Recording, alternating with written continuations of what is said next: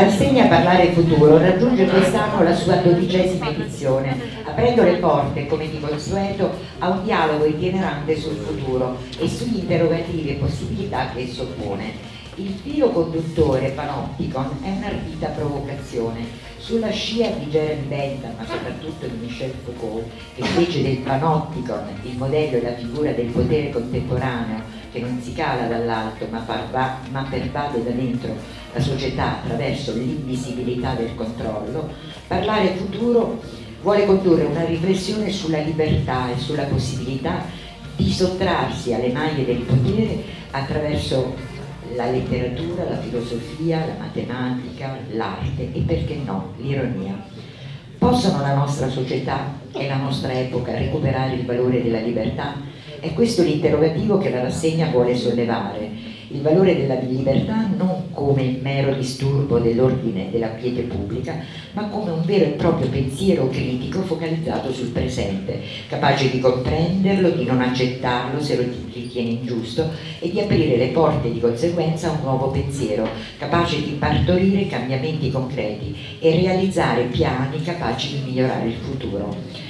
Forse troppo a lungo è durata l'abitudine all'ossequio del potere, di un silente consenso delle anime a ciò che viene visto come ingiusto, purché però ci si salvi dal peggio. Una pax austea che però non sembra più sostenibile e che necessita di cambiamento, di uomini e donne che rifiutino l'imposizione di un non pensiero, a favore di un pensiero critico e dissenziente, che riesca a far progredire tutti verso un futuro differente da quello che al momento si prospetta.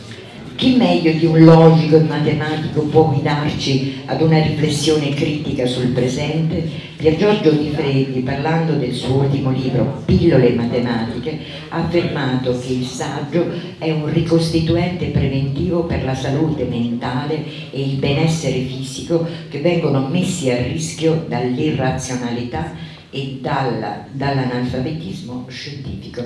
Pier Giorgio Di Freddi, grazie di essere qui. Grazie ai dieci che vedo qui davanti, che evidentemente vedranno me, e agli altri che non vedo e che eh, naturalmente non mi vedranno, ma comunque sono qua, magari alla fine mi alzo. No? Non posso stare in piedi tutta la sera però perché ho avuto una lunga giornata. Eh professore dalla Sicilia, Sicilia, sono stato a Roma, poi in treno eccetera. E poi non ultimo una cena di sushi Aurora, quindi sono nelle migliori condizioni per sentire domande. Prego. Allora, la prima domanda eh, che volevo farle, professore, è appunto la connessione fra logica e matematica. Beh, eh. In realtà eh, la logica è una parte, ma partiamo così subito su queste domande. Eh, dopo il sushi.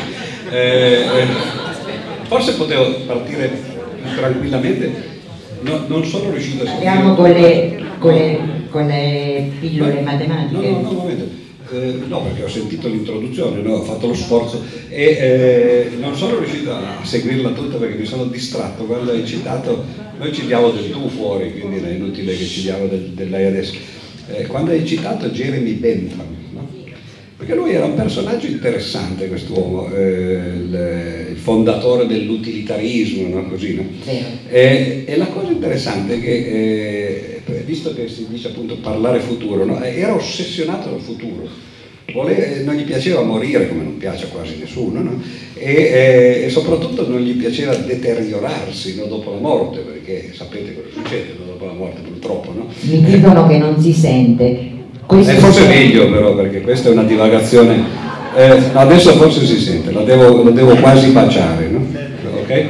Se bacio il microfono bene. E quindi era ossessionato da cosa sarebbe diventato il suo corpo. No? E ha chiesto eh, aiuto a un amico, che era un, uh, un medico, uh, quelli che fanno le autopsie, no?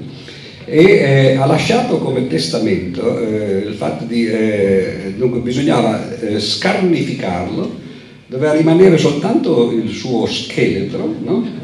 e, però la testa no, la testa doveva essere imbalsamata. No? E l'amico ha dovuto farlo naturalmente, lui aveva dato tutte le disposizioni e infatti poi eh, si è fatto però rivestire lo scheletro Ed è interessante perché se uno va in Pennsylvania, non per quel motivo, perché non credo che sia così, così interessante, ma se passa in Pennsylvania c'è ancora questo scheletro di Jeremy Bentham rivestito con i vestiti no? e con la faccia imbalsamata. Ma la cosa divertente è che nel, eh, in Moby Dick, che probabilmente molti di voi avranno letto, ad un certo punto si parla di questa storia e eh, Melville fa un parallelo dice vedete eh, se uno va a vedere la la, lo scheletro di Jeremy Bentham no? si accorge che è un uomo, certo sembra un uomo un po' magro perché gli hanno messo i suoi vestiti, no? non c'era più tutta la carne, gli sono rimaste solo le ossa, però si vede che è un uomo. No? E invece lui dice, se uno guarda lo scheletro di una balena e gli mette addosso della pelle, per esempio, non assomiglia assolutamente alla balena. È uno dei tanti capitoli di Melville in cui lui va eh, divagando, no? come sto facendo io questa sera, no? per rispondere alla tua, eh, alla tua, prima domanda, che era sulla logica, però mi era venuto in mente questo, questo divertente episodio del, eh, che ha a che fare col futuro. No? Quindi, eh, di, quindi, non so se qualcuno di voi è ispirato e se conosce però eh, un anatomo patologo può fare la stessa cosa dire dopo mordono, eh, scarnificami, mettimi questi vestiti, no, così, esponimi, magari qui potremmo vedere tutti quelli che hanno fatto eh, le conferenze di parlare futuro, no, vestiti con Galimberti, no, eh, Sgar, io no, io eh, passo, no, ah, questo, detto questo possiamo parlare di logica matematica. Eh, in realtà eh, la logica è una parte della matematica, cioè la matematica è eh, divisa in tante parti, non tre come la Gallia di Giulio Cesare, ma in tante parti. Eh, le, le, parti più logiche, quelle, quelle, più ovvie, quelle che tutti conoscono, sono quelle degli antichi, no? cioè l'aritmetica la geometria, lo studio dei numeri, lo studio delle forme. E quello è andato avanti per tanti secoli, poi però nella modernità sono arrivate altre parti della matematica in particolare verso il 5600, 1500, 1600 è arrivata l'algebra per esempio, le equazioni, no? la manipolazione simbolica da una parte e quella che si chiamava all'epoca l'analisi infinitesimale o calcolo infinitesimale, cioè quello che hanno inventato praticamente eh, Newton e Leibniz, no? l'infinito e l'infinitesimo. Poi oggi ce ne sono decine di parti della matematica, c'è la topologia per esempio, eh, c'è la teoria dei giochi e così via. E una di queste parti della matematica è la logica matematica, che studia la matematica come oggetto però. Cioè i teoremi della logica matematica sono questa teoria matematica è coerente eh, oppure eh, si può assiomatizzare in un certo modo e così via. Quindi è una parte della matematica si studia la matematica con i mezzi della matematica stessa, cioè si dimostrano teoremi sulla matematica, infatti viene anche chiamata metamatematica, è una matematica sulla matematica, ma perché sei interessata alla logica e tutto? Il pensiero logico è molto importante, ah, sì. poi di solito è una domanda che mi fanno i ragazzi e quindi... Ah, volevi la risposta? Ecco, appunto, è comodo, giusto? Posso approfittare di... Certo. Però Entriamo per però, scusa, forse non, però non ho detto bene che, qual è il contenuto, forse la logica in realtà poi è partita così, eh, l'origine della logica risale eh, almeno eh, ai greci, noi abbiamo un po' questa attitudine molto eurocentrica di credere che i greci abbiano fatto tutto, no? è, tutto loro no? e, e, così via. Però eh, effettivamente eh, eh, uno degli inizi classici della logica è avvenuto in Grecia eh, due scuole praticamente parallele, la scuola aristotelica eh, da una parte e la scuola stoica dall'altra. La prima stoa, non la seconda, quella che conosciamo noi, no? dei romani no? e così via, era, era, qualche secolo prima, contemporanei praticamente o poco dopo Aristotele. E, eh, e quello è stato l'inizio della, della, di quella che poi sarebbe diventata la logica matematica, uno studio del linguaggio nelle sue parti più elementari. Gli stoici studiavano le parti proprio più elementari di, tutte, la negazione per esempio, la congiunzione, quando uno prende delle frasi, due frasi separate e le mette insieme, fa una congiunzione, oppure dice una o l'altra, no? la disgiunzione, oppure ha una frase, la nega e così via. Quelle sono le parti più semplici, si chiama logica proposizionale perché appunto tratta delle proposizioni. Aristotele pensava di fare una, un qualche cosa più elevato perché si interessava di quello che si chiamano i quantificatori, cioè parole che quantificano, tutti, qualcuno, nessuno, non tutti no? e così via. E lui studiò i sillogismi, per esempio. E, e, e quello è, l'inizio del, del, della logica. Aristotele poi scrisse il famoso Organon, che è una, un'opera in sei volumi, lo chiameremo oggi noi, o sei libri, no? eh, e organon significava eh, strumento, no? è lo strumento per poter studiare qualunque altra cosa. Questo i filosofi spesso non lo sanno. Ci sono dei filosofi, innanzitutto, che si dichiarano, che si autodichiarano, perché poi alla fine mi diranno, ah, io ero poi un filosofo, no? Se non ce n'è possiamo parlarne male, no? e così via. No? E, eh, però eh, effettivamente l'idea era quella, no? se tu non conosci le leggi del, eh, del ragionamento, e, e, poi è difficile, se non sei conscio delle leggi del ragionamento, è difficile che poi tu ragioni bene.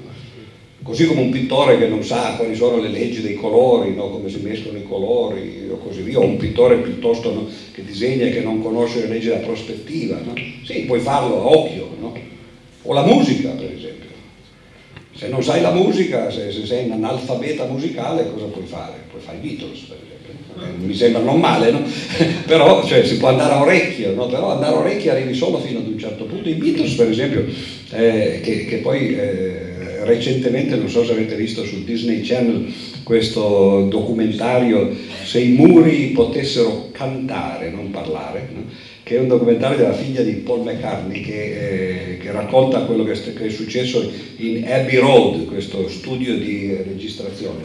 Ma eh, mi è venuto in mente, eh, quello è un bel documentario interessante, no? ma i Beatles per esempio, se uno sente le loro interviste, l'hanno detto tutti, lo diceva George Harrison, lo diceva eh, John Lennon, eccetera, dice, ma le nostre canzoni non c'è nemmeno bisogno di sapere la musica, perché sono così semplici che uno se le ricorda a memoria, no? basta che ci metta delle parole, no? sono, sono, oppure le canticchi, no?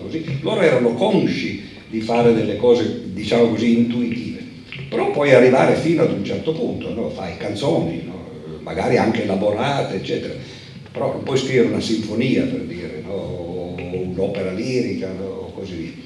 E il, questo era il, io pensavo ai Beatles, ma in realtà pensavo a Galimberti, no? se non conosci la logica, no?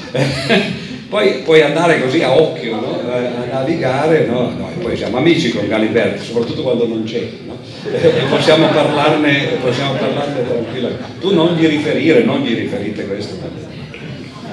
E poi però, poi però, la logica è naturalmente andata avanti, dopo, ah, ecco, eh, non è che se uno sa i sillogismi o sa le leggi delle negazioni poi sa, sa tanto di più, no? è andata avanti nella scolastica, per esempio per tre secoli c'è stato un rifiorire di quello che si chiama la logica modale, anche Aristotele aveva provato.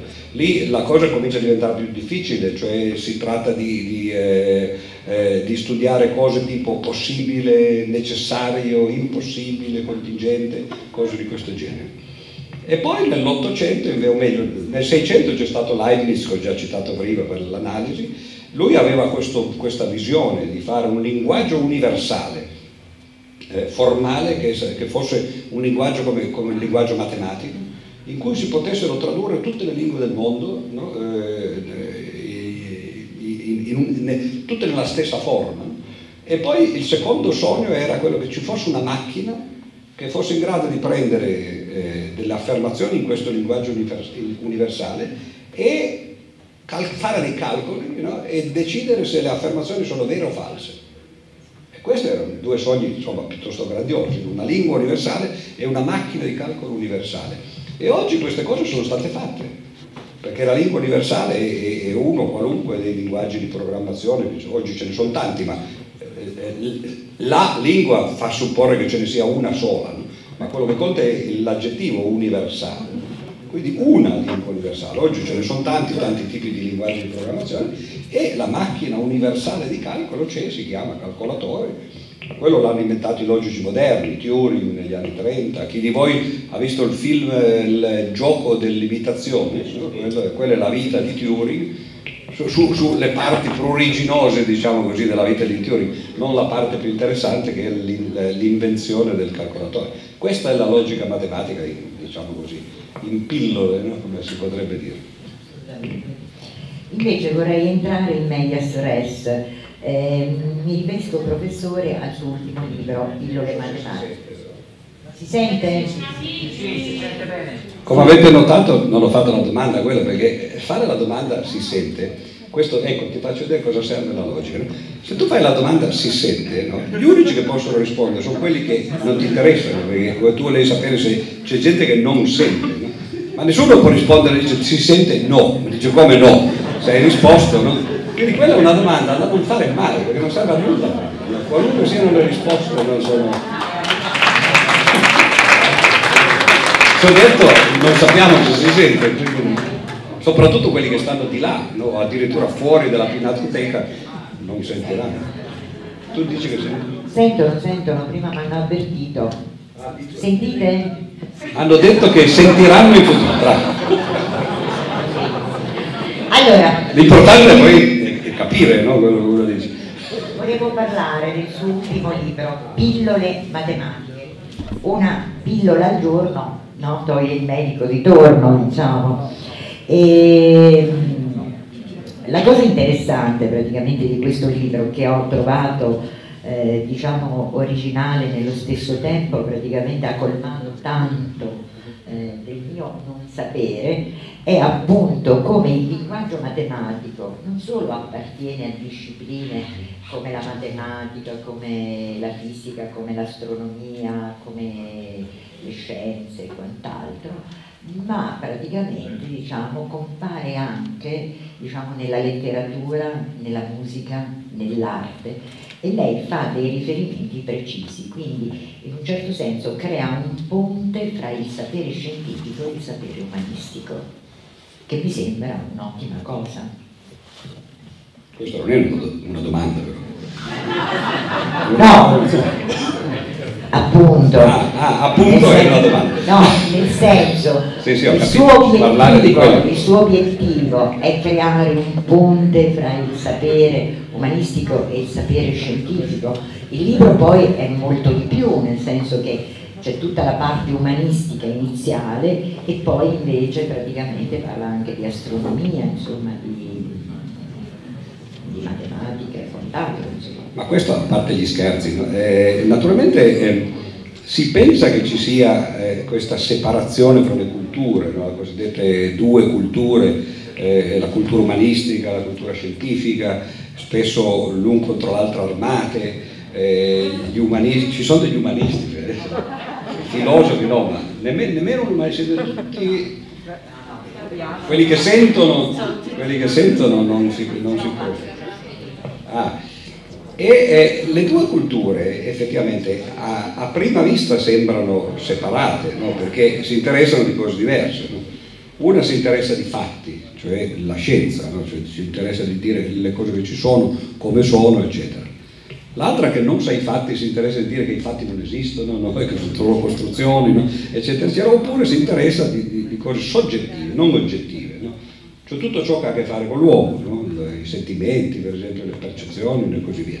E sembrano cose completamente separate, però eh, in realtà poi la, questa separazione sta soltanto nella testa di, eh, di, coloro che pensano che ci sia una separazione. No? Eh, e mi duole dire, eh, visto che non ce n'è, nessuno si è dichiarato, no? mi duole dire che la colpa è degli umanisti, no? perché eh, se voi prendete uno scientista, che poi tra l'altro già la parola è brutta, no? perché subito, no, umanista, oh, ma scientista no? è negativa, no? però se uno prende uno, uno, uno che studia scienze, che abbia fatto fisica, matematica, eccetera, ma nessuno si sognerebbe eh, di dire, se non altro perché se ne vergogna, di dire, ah, io non, non leggo mai romanzi, non vado mai al cinema, non, non, vado mai in una pinacoteca a guardare quadri, eccetera, io faccio solo scienza, perché saprebbe di essere un uomo dimezzato, cioè, sa, sa, soltanto una parte, del, di, di, ovvio che nessuno può sapere tutto, no? però insomma perlomeno si interessa soltanto di una parte di quello che c'è. Mentre gli umanisti spesso fanno esattamente così, cioè gli umanisti pensano di avere il, eh, il monopolio della cultura no? e eh, che il resto tutto sommato siano cose, sì, va bene, serviranno per, per, per la vita, no? per accendere le luci, no? per, per, fare i motori, ma, ma, sono cose prosaiche eh, che non interessano con la cultura e così facendo non si vergognano di dire per esempio io non ho mai letto Newton, non ho mai letto Galileo, non ho mai letto Darwin, ma bravo, sei un ignorante, no? esattamente come lo sarebbe uno che non ha mai letto Dante o che non ha mai letto Manzoni, forse Manzoni era meglio non leggere, eh, ma comunque vabbè, insomma, qualcun altro, no? anche qualcuno anti-manzoniano. E, e, e, quindi è, è, quasi paradossale che coloro che pensano che effettivamente la cultura sia una sola finiscono poi di eh, evitare di interessarsi dell'altra parte e quindi diventano appunto no, dei, dei, dei, degli, uomini a metà dal punto di vista della cultura. No? Mentre invece eh, la cosa interessante è che se uno, ed è per questo che a me piace divertirmi a provocare, no? la prima parte di quel libro lì è fatto soltanto di cose che hanno a che fare con la letteratura, con la pittura, con la musica, eccetera, per far vedere che ci sono un sacco di aspetti anche di scienza, poi nel caso mio in particolare anche di matematica, nelle opere che gli umanisti leggono e che secondo me quando leggono quelle parti lì manco se ne accorgono che ci sono, no? Perché ovviamente no, non avendo la formazione no, per accorgersene, per esempio ho citato Melville prima, adesso lì non l'ho messo nel libro, ma non importa, no? e, e, uno legge Melville e ovviamente dice sì certo ci sono le balene, quello perlomeno chiunque se ne accorge, anche perché non è facile leggere quel libro, che eh, quanta logica ne, ne, ha un po' poca come organizzazione. Però ci sono delle parti interessantissime, per esempio a un certo punto quando lui spiega come si fanno le, questi procedimenti per tirare fuori il grasso no, eh, della balena, per farlo sciogliere, eccetera, ad un certo punto c'è uno dentro uno di questi barili no, eh, che ha dei, dei, eh, un sapone, no, questo sapone, eh, sta, sta, con questo sapone sta lavando i, eh, eh, le pareti di questo barile, ad un certo punto gli scappa il sapone. E, e su, questo arriva per terra, e Melville dice, ah, dice, è arrivato in un certo tempo per terra, dice, ma se gli fosse scappato in un altro punto del barile sarebbe arrivato allo stesso punto, perché la forma di questo barile, è, la sezione, no? è una cicloide, dice lui. No? Ora cos'è la cicloide? La cicloide è, è, la curva che fa, come dice la parola, no? che fa con la bicicletta, eh, la curva che fa eh, un punto su una, una ruota di bicicletta che si muove sul terreno è una specie, sembra una specie di parabola. Galileo pensava per esempio che fosse una parabola, ci assomiglia parecchio, no? però non è. E quella cicloide lì è una curva che, eh, che, si, che sia isocrono che tautocrono, per dirla nel linguaggio degli, degli umanisti, no? isocrono vuol dire quello che in qualunque punto tu lasci cadere qualche cosa che gli scivola contro, ci mette sempre lo stesso tempo per arrivare al fondo. Sembra quasi strano perché se parto dall'alto dovrebbe metterci di più, no? e, e, se parto dal basso no? Eh, invece di meno, no? È così. È come il traffico, non so se vi siete mai accorti eh, di cosa succede al traffico. Uno dice deve arrivare alle 10 in centro no? a Torino, per esempio, no? e, e, e non so, eh, discute con la moglie, la moglie si alza presto, dice parto alle 8 e arriva alle 10. Ma io che parto alle 9 e mezza arrivo lo stesso alle 10 perché prima c'è il traffico, no? E pian piano no, eh, il traffico si dirada, quindi che tu parta alle 8, alle 8 e mezza, alle 9, alle 9 e mezza, arrivi sempre allo stesso punto, no, alla stessa ora, perché c'è sempre meno traffico, puoi andare più veloce no, e il tempo di arrivo è sempre lo stesso. Questo non sono mai riuscito a farla capire a mia moglie, però eh, quindi lei si alza presto e io spesso arrivo in ritardo, ma non perché non, eh, so che parto in un tempo che, che non è quello giusto. Quindi eh, ci sono tutte queste cose nei, eh, nei romanzi, moltissimi tra l'altro, sempre per, avrete capito che io non sono un umanista, nemmeno di formazione, no? come ovvio, no? eh, però eh, io mi diverto a dirlo agli umanisti, perché anche se uno vuole soltanto scrivere libri no? e avere successo quando scrive libri, è meglio che non vada a fare per esempio il liceo classico, che faccia delle scuole tecniche. Perché in Italia, per esempio, non abbiamo avuti tanti di premi Nobel per la letteratura, ma grazie a Deleda ha fatto la quarta elementare, no? quindi quella manco, manco eh, si, corre, no? Eh, Però era un autodidatta. Eh? Era un autodidatta, appunto, non c'è bisogno di fare sé. No? Eh, ma eh, Quasimodo, per esempio, era un geometra, Montale era un ragioniere, Gadda era un ingegnere, no? Vabbè, ingegnere però lui il liceo l'aveva fatto. No? Sì, Montale era un ragioniere. Montale era un, era un ragioniere, Dario Fo aveva fatto la, la, quello che oggi si chiamerebbe il liceo artistico. È interessante, quindi uno dice volete prendere il mio nome per la letteratura? Non fate il liceo classico, perché quello vi, vi, vi deraglia, no? È meglio che facciate il geometra no? o, o ragioniere, paradossale no, questo. Ma eh, eh, Gadda è un esempio tipico, Dostoevsky ad esempio, che è il classico eh, scrittore che uno prende come esempio di, di, di pensiero eh, umanista contrario a quello scientifico, perché lui era effettivamente contrario ma lui era laureato in ingegneria, ha fatto ingegneria e, e vabbè, poi aveva avuto delle traversie nella vita no, che l'hanno portato, eh, come voi saprete, la storia di Dostoevsky è una storia tragica, no? l'hanno condannato a morte, hanno fatto una, una pseudo, una, una, finta esecuzione e lui se, se, eh, gli è venuta la, crisi, la prima crisi di epilessia eh, della, della, sua vita, un altro dei suoi compagni è, è praticamente impazzito no? e così via. Poi però l'hanno mandato dieci anni nei campi di concentramento nel Gulag, no? dove c'erano soltanto prostitute e assassini, e cioè, l'unica cosa che poteva leggere era la Bibbia, e certo che poi scrive i libri che ha scritto dopo, no? Cioè, cosa poteva fare? Cioè, prostitute, assassini, Bibbia che saltano fuori in tutti i momenti, no? Vi ricordate in Delitto e Castigo che c'è l'assassino con la prostituta che si inginocchiano e leggono il Vangelo? Ma, e, e, e, e Nabokov diceva, what a nonsense, no? Perché poi Nabokov parlava inglese perché era emigrato dalla Russia, no? Perché, no, e, però pure lui, pure Dostoevsky era un ingegnere. Quindi la formazione non conta, no? a questo punto si è capito, no? uno può, eh, può, partire dove vuole no? e, e, l'importante è quello che poi fa di quello che gli insegnano no? eh, eh, nella propria vita.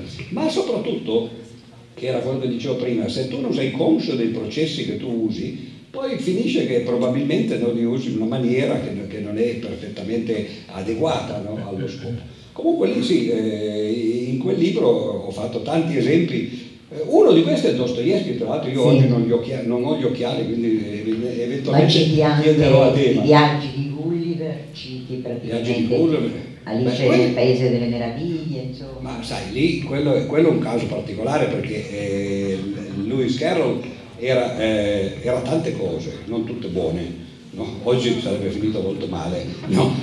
perché le foto che faceva le ragazzine di 10 anni no? eh, senza vestiti eccetera, oggi l'aveva fatto finire direttamente in galera per pedofilia. Le mamme di quei ragazzini non erano contenti ugualmente, eh, naturalmente, perché la mamma di Alice ad un certo punto ha impedito a Louis Carroll di frequentare la famiglia, dice basta tu con mia figlia non devi più avere niente a che fare, eccetera. Però Louis Carroll era un matematico ed è diventato famoso in realtà come scrittore eh, di, di, questi libri straordinari che tutti conoscete, no? Alice nel Paese delle Meraviglie, Alice attraverso lo specchio.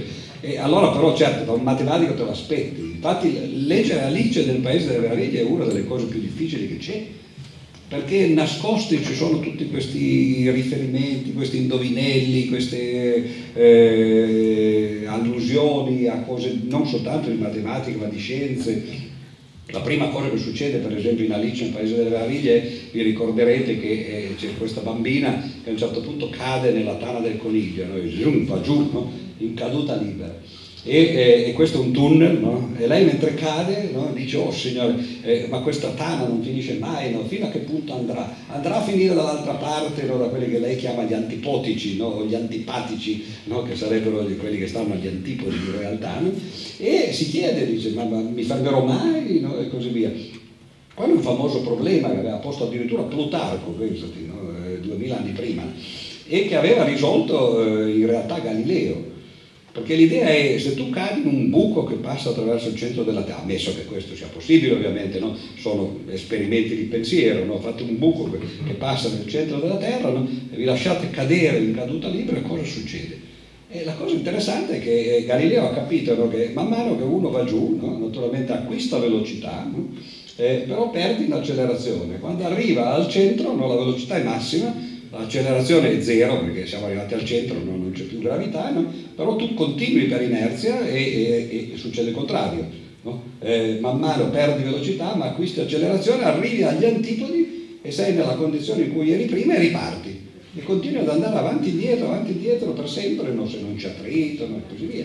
Ora questa è la prima pagina di Alice. Se tu lo leggi ah, ah, leggendo la storia, naturalmente ti perdi molto era una storia raccontata ai bambini, ma lui si divertiva perché era perverso e anche pervertito, no? In, in, due sensi diversi, no? eh, a fare questi, questi, giochetti. Infatti chi di voi fosse interessato a queste cose, c'è una bellissima edizione di, eh, di, tutti e due i volumi di Alice, eh, sia, sia, sia eh, nel Paese delle Meraviglie che attraverso lo specchio, che è commentata da Martin Garner, che molti di voi conosceranno, no? era colui che faceva la, la rubrica del, su Scientific American ogni mese, l'ha fatta per vent'anni e più, no? Eh, di matematica. Lui ha fatto un commento pagina per pagina di tutte le cose scientifiche che ci sono dentro ed è una cosa straordinaria vedere come quei falsi libri per bambini, ma poi in realtà sono cose complicatissime e a volte succede anche il contrario, quei falsi libri per, per adulti no? sono cose che potrebbero leggere i bambini che pretendono di avere chissà che cosa dentro no? e poi magari quando li strizzi c'è poco. Assolutamente. E poi praticamente non solo, cioè nel mondo della letteratura, ma il mondo del cinema diciamo, si è dedicato alla matematica, tu citi praticamente due bellissimi film. Beh, sì, ce, ne sono parecchi di film che... Eh, o il fumetto, i Simpson. I Simpson, ma c'è dovunque in realtà. Quella, quella, agli inizi, io ho tanti anni che questo libro in realtà è, inutile nasconderlo anche se l'editore preferirebbe che uno non lo dicesse perché pensa che sia una cosa negativa. No? Cioè questa è metà delle eh, rubriche mensili che io ho fatto per vent'anni eh, sulle scienze italiane e, e solo metà eh, e, perché sono le parti applicate, ovviamente quelle che possono interessare così un pubblico più generico o generalista. No? Poi ce n'è un'altra metà eh, di, di, di, cose più direttamente di matematica. No? che usciranno in, in, un secondo volume poi. No? Il problema è, sono i titoli, non so se sia una cosa particolarmente raffinata, ma io mi diverto anche eh, a, fare queste cose. Ho detto all'editore no? che, eh, che, è Raffaello Cortina, qualcuno lo conoscerà, è un editore scientifico e lui ha tutta una biblioteca di, di, di libri pubblicati da lui, eh, cioè di, di psicanalisi, di psicologia, eccetera. Io non ho un grande rispetto, diciamo, ci sono degli psicanalisti sentono stasera. Ma eh, adesso mi viene la curiosità di cosa siete, perché non siete un filosofo, non siete umanisti, non siete un psicanalisti, cioè, cosa siete? No, no di umanisti ce ne stanno. Da, da, chi siete? Da dove venite? Dove andate? No? E, e, così via. No?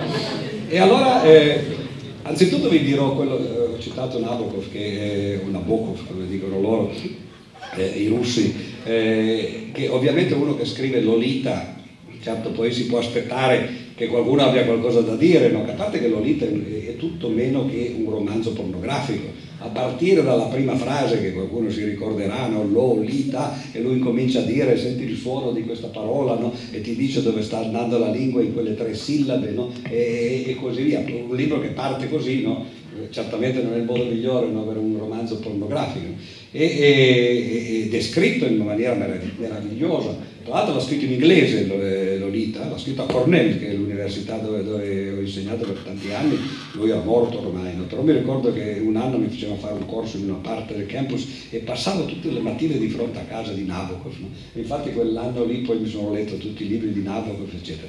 Però ovviamente i, gli psicanalisti hanno cominciato a tarpassarlo, no? a dire ah ma lei scrive queste porcherie, e con l'idea che lui dice sì ma non sono mica io nel romanzo, e dice sì ma lei l'ha inventato, quindi ci ha pensato a queste cose qui, no? quindi c'hai quello che loro chiamavano il dirty mind, no? la, la, la, mente così, no? la sporcaccione eccetera. E lui non ne poteva più. E allora a un certo punto ha cominciato, in tutti i suoi libri faceva le prefazioni e ha cominciato a prendersela con la psicanalisi e quindi la chiamava la psicologia voodoo, no? eh, oppure la, la, la, eh, Freud lo chiamava lo, lo stregone viennese no? e, e, così via. E poi diede quella, quella meravigliosa definizione della psicanalisi eh, che, che, è da ricordare, io la dico a tutti i psicanalisti che incontro, compreso Galimberti, che non è proprio uno psicanalista, ma no, un po' pratica, no? perché così... Non, eh, no, non lo è ma lo fa, come si dice, no? lo, lo psicanalista. No? E la definizione di Nabokov è eh, la psicanalisi è una cura che consiste nello spalmarsi i miti greci sulle parti intime, è meraviglioso, no? tutte queste cose di Odì e Dipono, eccetera, no? uno si mette lì, così eh, bisognerebbe dirlo, l'ho detto una volta a Recalcati, ma eravamo a una stazione ferroviaria, non credo che abbia sentito, no? e, e, e, sicuramente l'ha subito rimosso perché loro fanno così, no? e, se, se, poi non ha fatto autoanalisi o non si è fatto analizzata non gli, non gli uscirà mai più fuori. No? Perché parlavo di Nabokov però?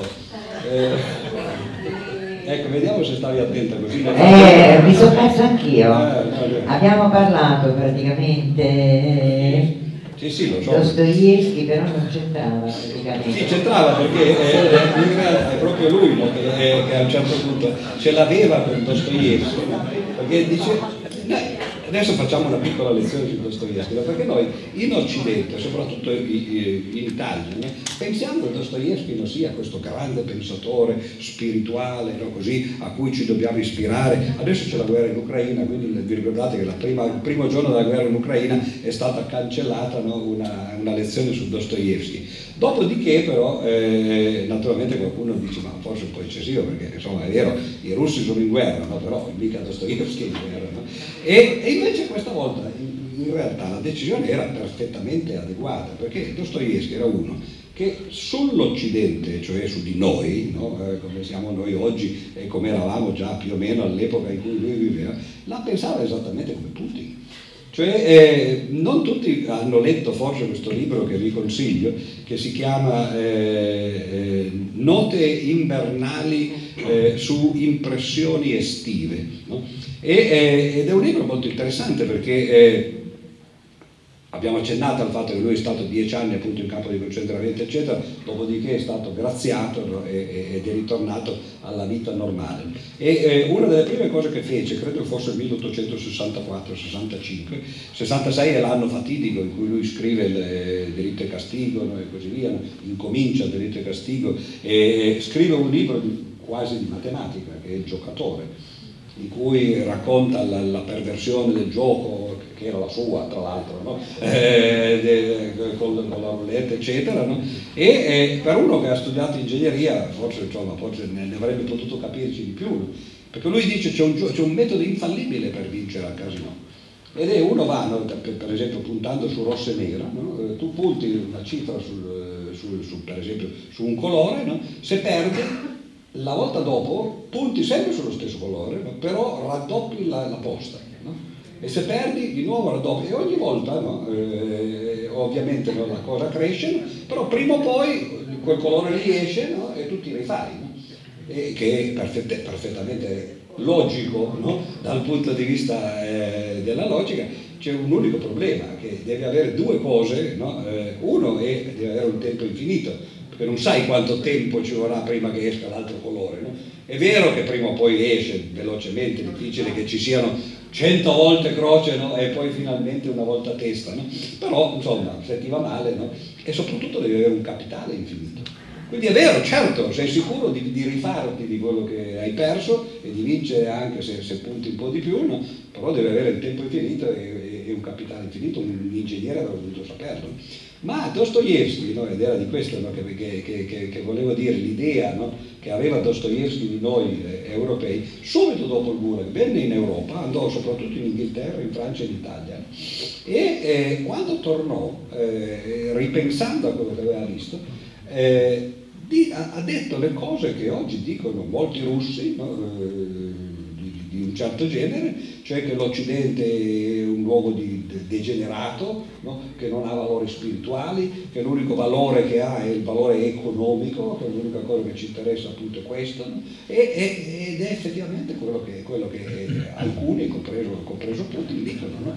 Quindi da un certo punto di vista dire che Dostoevsky non bisognava più, essere, più, più leggerlo aveva senso non solo che gli altri leggono i romanzi tipo, eh, tipo quelli che conosciamo, no? Delitto e Castigo, Fratelli Karamazov, eccetera, e pensiamo che l'esistenzialista Dostoevsky non sia eh, un pensatore che noi dobbiamo seguire. Tra l'altro, anche i Fratelli Karamazov, i preti e, e i credenti, no? spesso citano quel capitolo che è il, il, capitolo sul grande inquisitore, molti di voi l'avranno letto e riletto, eccetera. A parte il fatto che quel capitolo era, era un capitolo inserito a forza nel romanzo, c'entrava quasi niente perché è una conversazione che i due fratelli fanno al bar, no? al Yosha, no? il, il, eh, quello, quello, che poi diventerà praticamente un prete e così via, e, e, uno degli altri fratelli no? parlano al bar e lui ce l'ha messo dentro, ma era già stato scritto prima, era un racconto indipendente. Ed è tra l'altro un attacco di nuovo alla Chiesa cattolica perché eh, l'idea è noi abbiamo una versione del cristianesimo che è la versione ortodossa, no? mentre invece voi cattolici no, avete questa, questa, idea della religione come di, di un impero no? o di una multinazionale, diremmo oggi. Infatti l'idea è che Gesù Cristo arriva, naturalmente che cosa si trova sulla terra, si trova i cattolici che sono al potere, che cosa stanno facendo al potere? Lui l'ambienta nel periodo del, del 1500 no? del, eh, in cui c'è l'Inquisizione no? e, e, naturalmente non finirebbe anche lui sotto l'Inquisizione. Quindi questa è una critica addirittura alla Chiesa Cattolica e vale a dire al Cardinale Ravasi che lo, qui, lo cita un giorno sì, un giorno no, però dico ma scusi ma Eminenza l'ha letto o, no, o, non l'ha letto? Sì, ci sono dei tratti anticattolici, ah, tratti anticattolici, c'è una critica spietata al cattolicesimo, così come c'era dall'altra parte del, nel, eh, una critica spietata al pensiero europeo. Ma la cosa interessante per me no, in questo libro è che eh, in realtà il, eh, se uno legge per esempio le memorie del sottosuolo, eh, che è un altro di questi manifesti esistenzialisti eh, ante litteram, no? in realtà è pieno di affermazioni contro la scienza addirittura. E infatti ne ho riportate lì alcune, no? lui ce l'ha per esempio col fatto che 2 più 2 fa 4, quello gli sta qua.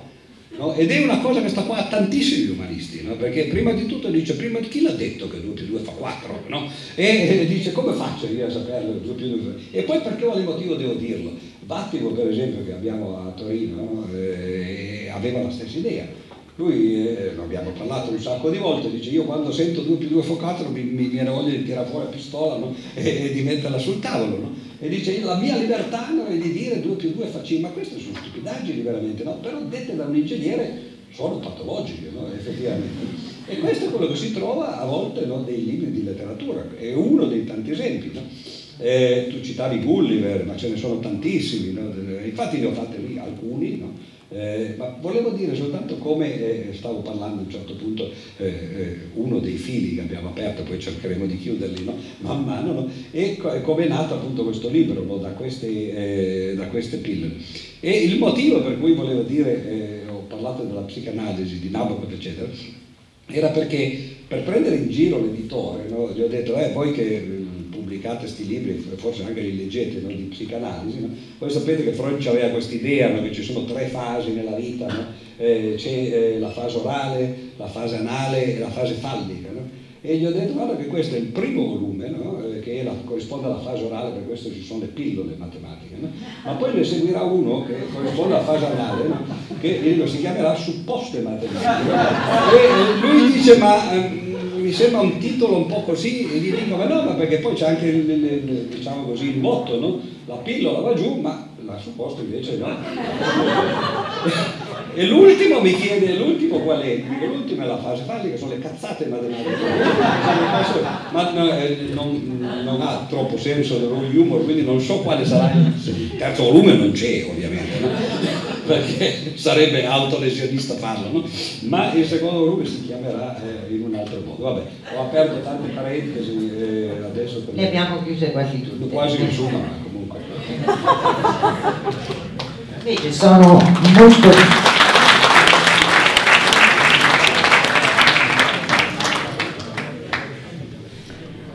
Ad esempio, nella sezione praticamente eh, Dimmi solo la pagina ricordo. No, nella sezione mi, no, mi interessava molto. Allora, ehm, un attimino abbia pazienza perché praticamente camminare prende il pensatore, il gioco della vita, fondamento della selezione. Allora, me lo trovo poi. Invece praticamente adesso... Non devo rispondere ugualmente, no? No, no, assolutamente. È difficile, dice... No. Quale domanda volevo farti? Questa è una domanda logica interessante. La logica c'è un sacco di volevo farti? Eh, no, appunto. No.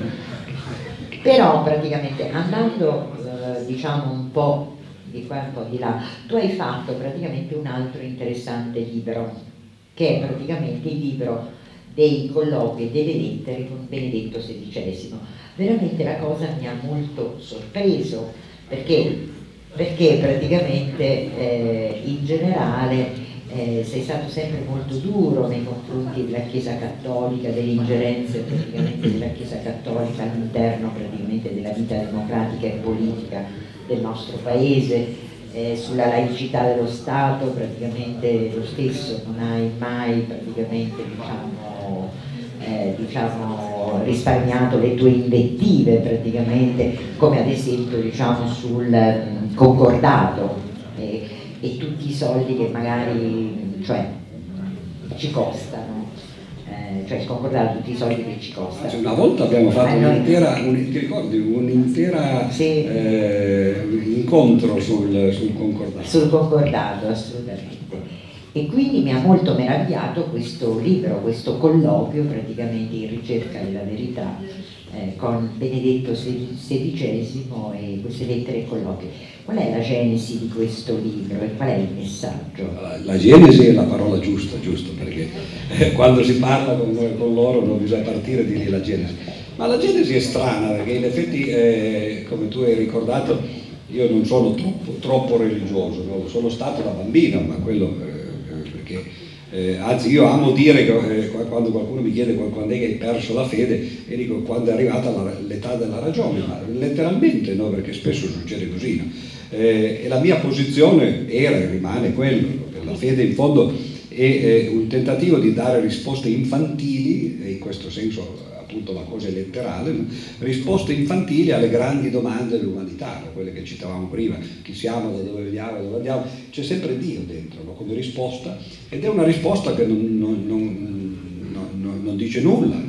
Perché i grandi problemi che oggi per esempio la, la scienza ha di fronte, come è nato l'universo, come è nata la vita su questa terra, come è nata la coscienza nell'uomo, sono i tre grandi eh, momenti diciamo così, la cosmologia, no? la biologia e se vuoi la psicologia. E la risposta a queste tre grandi domande la religione la dà sempre nello stesso modo. Come è nato il mondo l'ha creato Dio, come è nata la vita l'ha creato Dio, come è nata la coscienza l'ha creato... Eh, vabbè ho capito, ma eh, quelle sono risposte, cioè non, non cambia nulla no? quando uno ha dato un nome che è sempre lo stesso fra l'altro per rispondere alle grandi domande. Quindi è, è, è, un atteggiamento infantile in quel senso, perché se uno si accontenta di quelle spiegazioni, ok, però non sono spiegazioni no? e soprattutto sono cose universali che funzionano sempre e, e non dicono nulla. No? E eh, in realtà la scienza fa molto di diverso, cioè cerca di spiegare per esempio come è nato l'universo, la voglia, no? lì di teorie ce ne sono parecchie, e si discute ma sulla base di fatti, eccetera, sulla vita per esempio, di nuovo, no? l'origine della vita si pensa che sia un problema enorme no? eh, come complicazione, mentre invece ci sono tantissime idee plausibili su come può essere nata la vita su questa terra, il problema è che non c'era nessuno a guardare, no? e quindi come facciamo a sapere quale di queste possibili eh, e plausibili teorie è quella giusta? Cioè, è molto difficile, però dire che l'ha creata Dio no, no, non significa nulla. Questo era il mio atteggiamento ed è andato bene no? finché eh, a un certo punto ho cominciato a fare divulgazione. No? Però sapevo che se uno vuole fare divulgazione di matematica, come avrete capito, no? insomma, eh, ha pochi discepoli, diciamo così, e pochi lettori, perché tutti pensano che la matematica sia una cosa difficile, eh, noiosa, e, e, in parte è tecnica, quindi certo, ma anche la musica è tecnica per quello cioè, questo non significa no, che uno poi allora non deve sentire la musica soltanto perché è complicato, eccetera. E, eh, e, ho cominciato il mio primo libro di divulgazione, la, la, prendo leggermente alla lunga ma non troppo, non farò tutto l'elenco dei miei libri, ma il primo libro eh, eh, si intitolava eh, Il Vangelo secondo la scienza, eh, che era un tentativo di, di, far vedere come la scienza desse delle spiegazioni di tutt'altra natura da quelle religiose ai grandi problemi che invece interessano i religiosi. E quindi l'idea era, se vi interessate di quei problemi, forse è meglio che stiate a sentire no? quelli che magari vi, vi, danno delle spiegazioni che non sono sempre la solita trita che trita, non l'ha creato Dio. Io l'avevo intitolato con un bel gioco di parole, ma gli editori, come avete capito, no? non amano queste cose, l'avevo intitolato Dalla Galilea a Galileo. No? E fu eh, Giulio Inaudi, che ancora era, era vivo ovviamente, perché ha detto qualcosa, no? ovviamente, beh, magari ci sono i morti che parlano, c'è, la, c'è, la, carta che dice così, una delle carte del, dei tarocchi, no? eh, Giulio Inaudi dice, ma cos'è questo titolo? No? E dico, vabbè, era un gioco in parole, no? cioè che uno prima parte dalla Galilea dove c'era Gesù e poi arriva, insomma, e non l'hanno messo no. E io avevo scritto come sottotitolo provocatorio il Vangelo secondo la scienza, no? nel senso di intendere il Vangelo nella, nel, nel, senso letterale, no? l'annuncio della buona novella. No? Ciascuno ha la sua di buona novella, i religiosi sanno quella, noi abbiamo quell'altra. No? Quindi Vangelo secondo la scienza voleva dire quello, divenne il, il mio primo libro di divulgazione che tra l'altro con, con, mia sorpresa fu, fu invece vendette molte copie è diventato quello che loro chiamano un long seller ancora oggi, non si vende una copia all'anno, però in tutta l'eternità ne venderemo una, un gran numero, no? è come Dostoevsky, no? che aspetti tutta l'eternità, eccetera. Poi però a un certo punto ehm, io ero passato alla, alla Longanesia eh, e eh, la Longanese aveva i diritti di Bertrand Russell, eh, aveva tutta l'opera omnia, perlomeno quella tradotta di Bertrand Russell, e ad un certo punto eh, incominciò a ristamparla eh, nel, all'inizio del 2000 e, e, e, mi chiese di fare delle, delle prefazioni a queste opere. In, in particolare cominciò con l'introduzione alla filosofia matematica, che è un bellissimo libro di Russell, scritto in galera, che eh, fa vedere come non bisogna nemmeno lamentarsi Anzi, eh, Russell non solo non si lamentava, ma era ben felice. Dice, mi hanno condannato a sei mesi di galera. Dice, era una meraviglia. Beh, dico, bisogna capire che la, Russell era un lord inglese, era in galera, non era a Guantanamo, no? era nelle carceri inglesi, no? così, no? e diceva, non viene nessuno, non sono al telefono, non, ci sono, lui aveva una moglie, un amante, eccetera, una vita complicata. Sei mesi ho potuto scrivere questo bel libro senza essere disturbato, eccetera. E quindi ho fatto la prefazione a quello. No? Eh, poi eh, a un certo punto l'editore mi dice perché non, facciamo, eh, non ristampiamo perché non sono cristiano di Bertrand Russell. Eh, e io l'avevo letto quel libro lì quando ero eh, studente, mi aveva impressionato moltissimo, Russell è stato uno dei miei eh, maestri senza che lo sapesse, no? cioè le, attraverso i suoi libri, no? così. Ho detto assolutamente, no? qui ci siamo, eccetera. Solo che ho letto quel libro e sono rimasto deluso perché poi eh, le memorie uno ce l'ha e cambiano col corso del tempo. Quel libro che mi aveva così entusiasmato da ragazza, poi da adulto l'avevo trovato, non dico banale perché Russell non lo è mai, però era un libro tutto sconclusionato, nel senso che era la, la, raccolta di articoli, una raccolta di articoli di vario genere, c'erano anche articoli di logica, eccetera. C'era uno degli articoli che si intitolava, era una conferenza che lui aveva fatto perché non sono cristiano. Quello era diventato il titolo del, del libro, c'era un, un, paio di altri articoli su quell'argomento e quando l'ho detto all'editore gli ho detto guarda io te la faccio a prefazione però è un libro che mi ha deluso, no? letto col senno di poi. E lui dice perché? Perché, perché avrebbe dovuto fare una critica sistematica alla logica, alla Bibbia, no? eccetera, fatta così e così. No? E lui mi ha detto perché non la fai tu? E dico, ah, questa è una buona idea, no? E infatti ho fatto quel libro.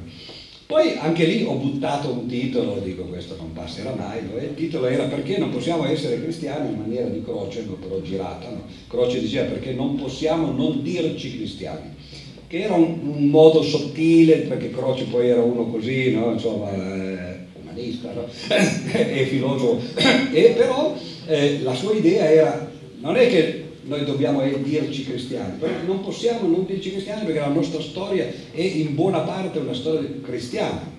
Allora se noi apparteniamo a quella tradizione, in un certo senso dobbiamo dire che siamo cristiani, anche se non siamo credenti religiosi. Infatti lui era un laico perlomeno a, a parole. E io scimmiottando questa cosa, no? eh, intitolai, avevo intitolato così, dico tanto ve lo cambiano, il mio libro Perché non possiamo essere cristiani? Che poi non mi sembrava abbastanza forte, no? e avevo aggiunto una, una, una parentesi, e meno che mai cattolici. Eh? E lui mi dice bellissimo, eccetera, ma ha preso alla sprovvista e questo libro è, è, è, uscito così. L'ho scritto quando ero in sabbatico alla Columbia University per un semestre, no? I miei co- colleghi erano un po' preoccupati perché venivano nel mio studio, io avevo la Bibbia lì davanti, no?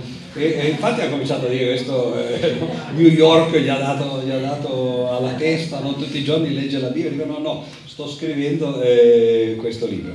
Ma perché fosse chiaro che cosa, cosa, volevo dire, ho fatto una prefazione, lì forse è stato uno sbaglio, diciamo così, no? la prefazione si intitolava Cristiani e Cretini, che non è proprio eh, un, un, un gioco molto raffinato, ma L'idea era che volevo fare, eh, era una questione etimologica, la parola eh, cretino in italiano deriva da cristiano Deriva perché quando nel Settecento si scoprì la malattia del cretinismo proprio letterale, no?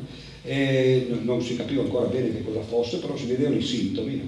E i sintomi erano quest'aria un po' appunto da cretini, no? eh, che, che, era anche un po' simile a quella, sai, di quelli, quelli, quelli in, America li chiamano starry eyes, no? quelli che hanno le, le stelline negli occhi, no? o quelli che se uno va in India li vede subito, questi hippies che nei, nei templi Jain, con quell'aria così, che hanno incontrato il santone. Così, e allora eh, i francesi avevano chiamato quest, questi i, i proto-cretini, diciamo così, li avevano chiamati cristiani, no? perché sembravano dei cristiani, anche in un senso poi più, più, più benevolo, no? come noi diciamo un povero Cristo, no? vedi uno che, che è così, non dice povero Cristo. Però poi nel tempo la parola si è contratta, quindi da chrétien no? è diventata cretin e in italiano cretino. Mi sembrava una bella cosa questa, di dire, io dico soltanto qual è l'etimologia, poi qui naturalmente no, apriti cielo perché quando il libro uscì no, no, ecco, siamo tutti cretini, ma no, dico, guarda che è una questione etimologica, insomma, me l'hanno giurata, no? eh, i cattolici, l'osservatore romano, l'avvenire, no? ci dice questo, una scienza da rotocalco, no? eh, e così via. No? Quindi mi avevano messo all'indice, diciamo così, se ci fosse stato ancora l'indice, ormai non c'era più, benché questo è interessante per chi fosse interessato naturalmente no? di circolare la cosa, eh, eh non ci sono più le scomuni che oggi, o forse tra loro, tra credenti, eccetera. Ma eh, io ho una reprimenda ufficiale sul sito del Vaticano, in latino. Orribilia dictum, qualcosa del genere. No? E andatela a vedere, l'ho messo sul mio sito tra le onorificenze. No? no?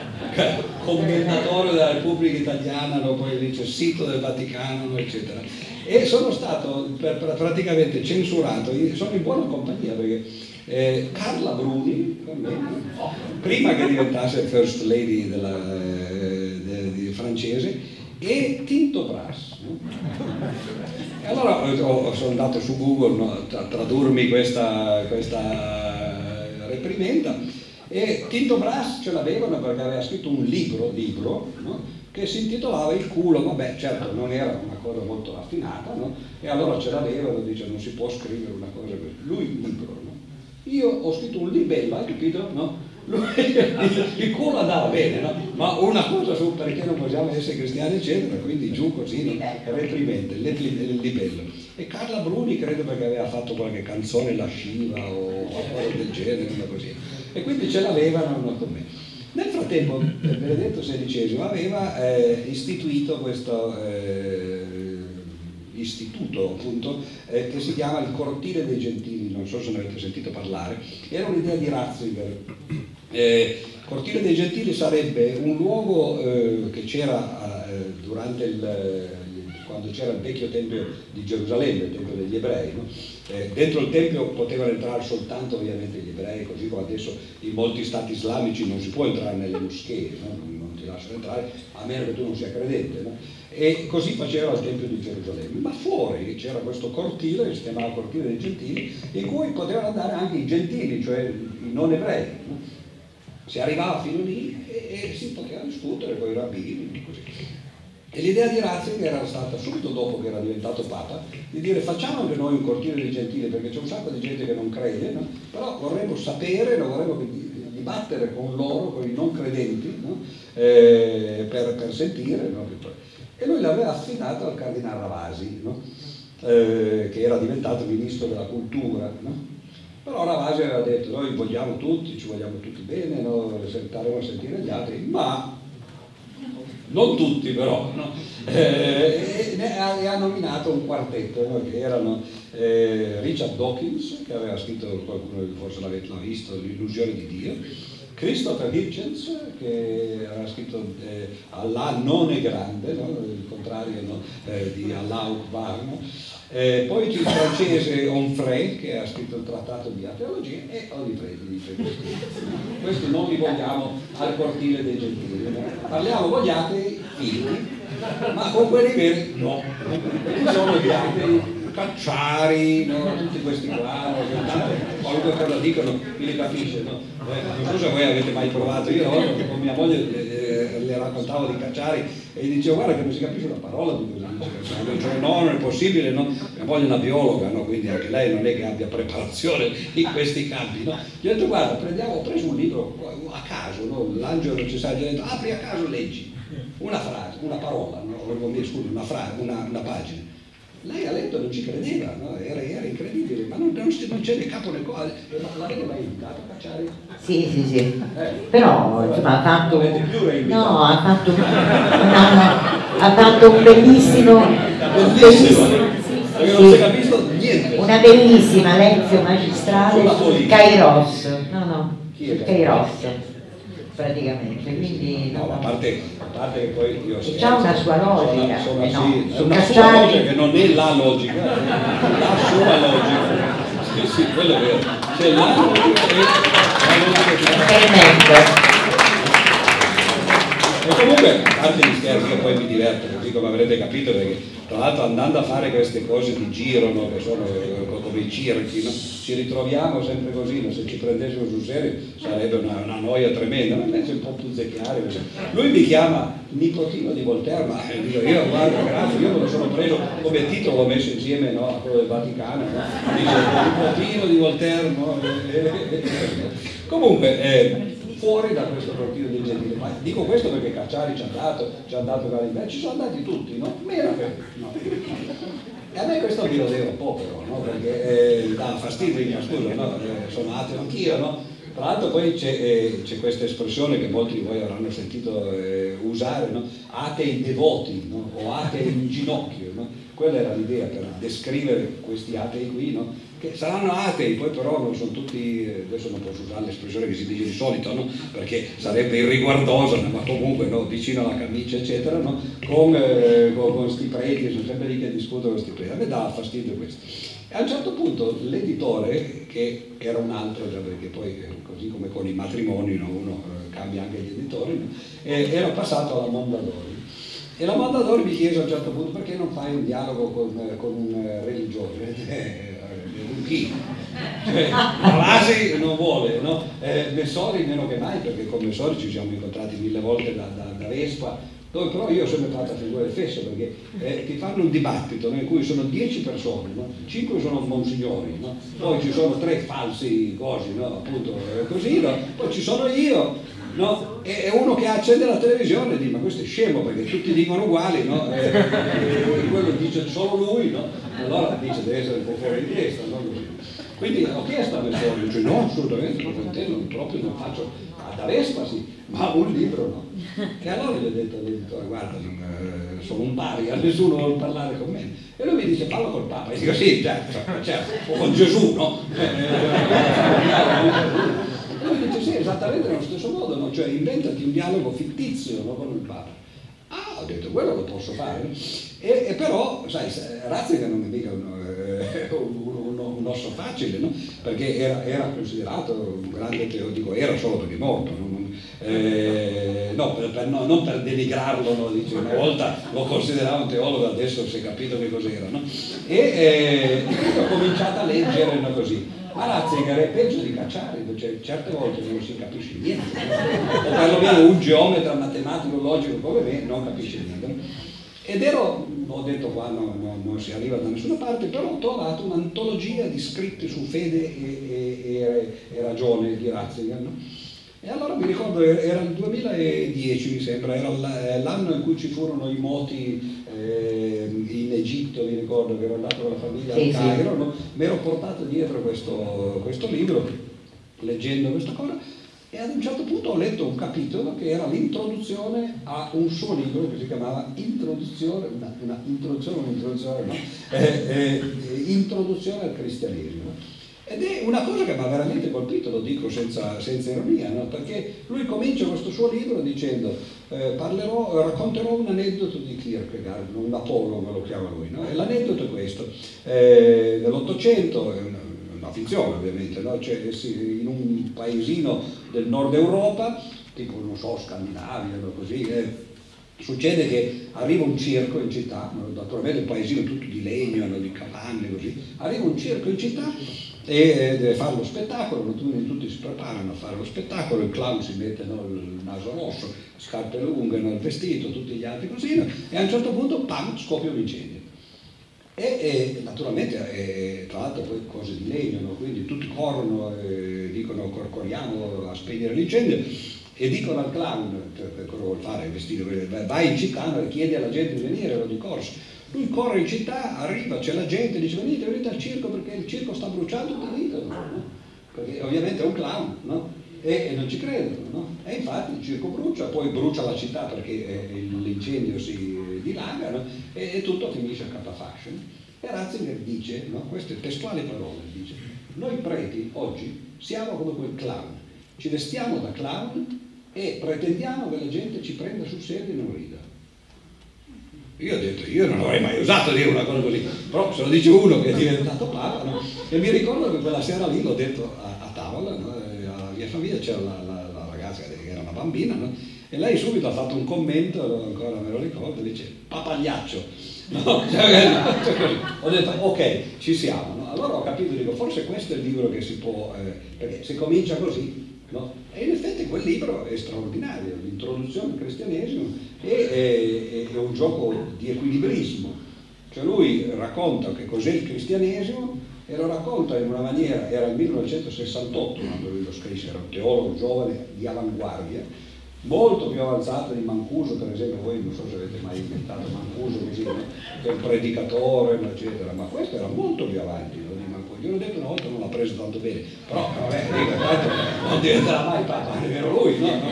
Gli ho detto, ma io credevo che, che, che Papa Ratzinger fosse un conservatore, ma invece no, era un progressista e lui sostiene di non aver mai cambiato però le sue opinioni. Dice, vabbè, adesso poi ovviamente con la maturità no? e soprattutto al Santo Uffizio no? si diventa diverso. Però eh, quel libro lì rimane il suo capolavoro. E tra l'altro il libro che l'ha fatto diventare Papa, poi perché l'aveva letto Voitila quando era cardinale a, dove era Cracovia no? e se ne ricordò quando, quando, fu eletto Papa, lo chiamò, lui divenne prefetto della congregazione per la dottrina della fede per 25 anni, insomma è partita di lì la sua carriera ed è un libro in cui lui reinterpreta tutto il cristianesimo in una maniera che si potrebbe dire di filosofia continentale, quella alla Heidegger per esempio, no? che è l'esatto contrario di quella analitica che invece seguono i logici. No? Però è, è un impianto filosofico no? molto eh, inventivo, per esempio la risurrezione che è il nodo cruciale della religione, no? che tutti sapete, no? ma cosa vuol dire risurrezione? Lui lo dice chiaramente, dice, ma risurrezione non vuol dire che c'è uno morto che a un certo punto con uno zombie, pam, risalta su e sono di nuovo vivo e, e, che sono uguali a prima, solo che eh, prima ero morto e adesso sono vivo, e dice ma no, è assolutamente tutta una trasfigurazione, c'è sempre un equilibrista, un non è un clown, ma uno di quei giocolieri, no? che alla fine di queste pagine uno dice, vabbè, ma se questa è la risoluzione, se vuoi che ci credo, ci credo pure io, perché intanto no, sono cose completamente astratte, così, no? quindi era un gioco molto sottile, molto filosofico. Allora ho detto, magari questo si può fare. E ho fatto una lettera, che si chiamava Caro Papa ti scrivo, eh, eh, a forma di libro, quindi un libro così, no? eh, però sai, no, è chiaro che potevo farla buttandola giù, tanto sapendo che non l'avrebbe mai letta come era ovvio no? che, che, succede, forse non così ovvio, visto che poi non è andata così, però all'epoca sembrava ovvio. E, eh, e, l'ho fatta come, eh, modestamente, no? mi direbbe Cacciari, eh, come aveva fatto eh, Leibniz con Locke, uno scrive i saggi sull'intelletto umano e Leibniz gli risponde nuovi saggi sull'intelletto umano. Come si fa? È difficile scrivere i saggi, no? Perché i nuovi saggi sono, io leggo la prima pagina e dico cosa ne penso, poi la seconda dico cosa ne penso, poi vado avanti, pam pam pam, no? capitolo per capitolo e racconti quello che pensi tu di fronte a lui. No? E così l'ho fatto, no? ho fatto molte citazioni perché non, non potevo immaginare no, di dire prima di leggere questo libro andatevi a leggere l'altro, dire una, editorialmente è una cosa che non funziona molto bene. Quindi ho, ho infilato dentro questi, queste citazioni. E il libro è finito, è diventato Caro Papa ti scrivo, quello è il titolo che ha dato loro, no, l'editore, eh, mi sembrava una cosa abbastanza carina, aveva un riferimento credo a una, una canzone di Dalla, no, così. E va bene, la cosa è finita lì, era 2011. No? Poi eh, Nel frattempo, una, vi racconto questi aneddoti, non so se sono interessanti o no, ma eh, nel frattempo eh, un giorno, mi, mi ricordo mi aveva telefonato mia madre, diceva prende lunga, no, ma arrivo subito al dunque, che mi telefona, io all'epoca viaggiavo, lei, lei, lei eh, era sempre in casa, quindi la posta arrivava a lei e dice arriva pronto, dice è arrivata una lettera dalla segreteria vaticana con tutti i timbri, dico oh, dico, cosa ci sarà? Dice non ti avranno mica scomunicato, dico speriamo, perché questa è un'ottima cosa, tam, un'altra cosa lì sul, sul, sito, no? E, e, invece no, era uno, ma guarda come il mondo, perché poi uno pensa, no, che era uno che mi dice, ma professore, sono un monsignore della segreteria di Stato, no? Dico, ok e eh, dice ho letto il suo libro perché non possiamo essere cristiani quell'altro no? cristiani cretini mi sono molto divertito no?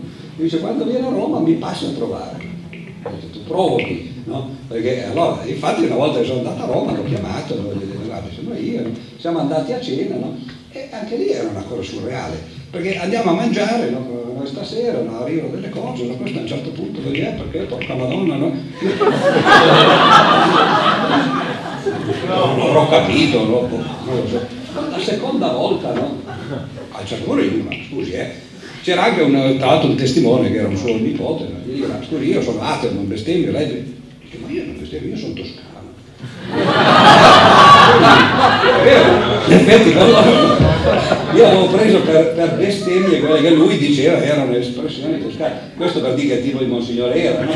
E eh, comunque mi ha detto, molto divertito, no, questo libro, e, e, poi l'ho visto due o tre volte, anche perché poi mi ha cominciato, mi sembrava di essere agente segreto, no?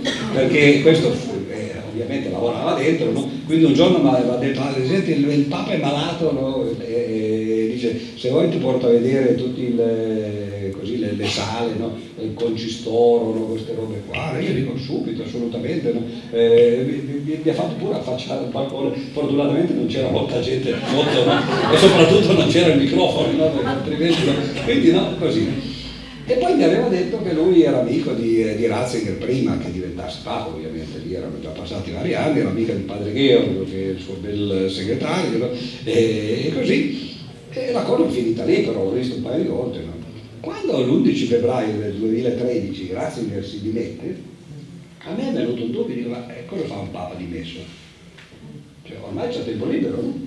Allora ho detto, magari questo monsignore riesce, no? infatti l'ho chiamato e gli ho detto, senta, ma eh, se io facessi una dedica al Papa, no? eh, che poi era già una lettera a lui, quel libro lì, no?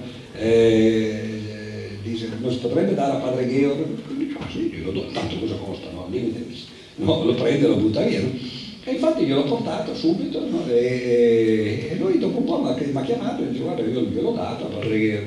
Poi dopo un po', dopo un bel po', mi ha detto qualche settimana, mi dice guarda che gliel'ha dato poi, eh? dice lo sta leggendo. Oh. E poi mi dicono guarda che forse ti risponde, no? ok. E un giorno mi ricordo era de, agosto, settembre, all'inizio di settembre del 2013, suono un postino che tra l'altro poi uno non, non si aspetta, no? Quindi eh, io sono andata ad aprire no? eh, una busta di queste dimensioni, eh? E, e io l'ho preso, no? poi apro, dentro c'è un'altra busta, dentro c'è un'altra busta, poi un pezzo di plastica, una cartolina di plastica, poi una copertina bianca, dico, ma cosa sta succedendo qua? E alla fine dentro, come le, le uova, le matriosche, dentro c'era una lettera di 12 pagine, eh, protocollo di Ratzinger, che mi diceva, ah professore mi scusi che non posso risponderle capitolo per capitolo, diceva, si, si comincia, no? Così, ma però aveva fatto una lunga risposta. E eh, io eh, sono rimasto un po' così perché credevo sì che quando ti rispondono no, dice ah caro professore la ringrazio dell'attenzione, do la mia benedizione no? e, e, pace e bene. No? E ho detto che, che cosa faccio adesso? Allora ho scritto, io sono stato sciocco perché era prima che Bergoglio rispondesse a Scalfari. Anzi, come poi si direbbe, no, post hoc ergo propter hoc, eh, perché eh, io scioccamente, non essendo Scalfari, no, eh, e nemmeno scafato, no, eh, quello ho fatto, ho preso carta e penna e ho scritto a, a padre Georg, no, eh, dicendo guarda io ho ricevuto questa lettera, eh, posso renderla pubblica? E, e, e l'ho spedita alla posta, no? ha capito? No? due, poi lì ci sono due poste, c'è la posta italiana e la posta vaticana, no? messe insieme, eccetera. E nel frattempo poi alla fine è uscita la, eh, la, la lettera di Bergoglio a, a Scalfari perché no, così ho sentito, perché nel frattempo queste lettere erano passate alla segreteria vaticana. Naturalmente il fatto che un Papa rispondesse a un ateo, no? e, e però gli passasse davanti all'altro, hai visto come sono i papi, non si è capito in questi giorni, no? tra l'altro come, come, si manovrano, no? eccetera. Ma comunque vabbè, eh, a un certo punto loro mi hanno detto che potevo eh, renderla pubblica e, e, io ho chiesto se potevo fare una nuova edizione del mio libro con, con l'appendice e furono loro che mi, che mi, dissero sì sì però si fa a due nomi, quindi abbiamo pubblicato questo libro con i due nomi, no? Benedetto XVI e, e, e Odifreddi. E la cosa divertente è che un giorno mi chiama la Montedore e mi dice senti il Papa ha mandato il suo stemma per la copertina, sai le, le, le, le chiave, no? la, la chiave, qual è il tuo? Non ero pronto a questo passo, no? quindi su due, su due, piedi ho preso la, la, la stella pitagorica, no? così, poi mi sembrava un po' scarna rispetto alle tre tre regni, ci ho messo dentro un infinito dentro la stella pitagorica e quella è la copertina di quel libro lì. Ma a questo punto però c'avevo un libro, no? Ho sempre scritto questi sono tempi biblici, ma così è, non in Vaticano, d'altra parte no? sono i loro, no? i loro orologi, no? e gli ho detto posso venire a portargli una copia di questo, di, questo, libro e a salutarlo, così, per curiosità. E in effetti sono andato e lì eh, non dico che è successo niente, però se, semplicemente abbiamo capito che forse si poteva anche parlare pur essendo su posizioni opposte e eh, abbiamo cominciato, lui tra l'altro un uomo, era un uomo eh, molto mite, nonostante le sue posizioni molto dure, soprattutto da prefetto e anche da papa, no? così, personalmente era una persona amabile, un fine senso dell'humor, no? Faccio un, un esempio che, che, che, in questi giorni poi ho fatto, perché poi tra l'altro la cosa ridicola no? è, eh, è, che do, dopo che è finito tutta questa storia, quando, quando, è successo il funerale, ma un sacco di gente mi ha fatto le condoglianze a me.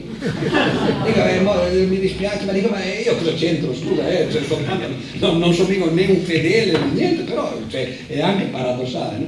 Ma per esempio una volta che sono andato, non, non credo la prima, forse la seconda, eh, lui viveva in questo che lui dice il mio piccolo monastero, però io ci farei la firma, no?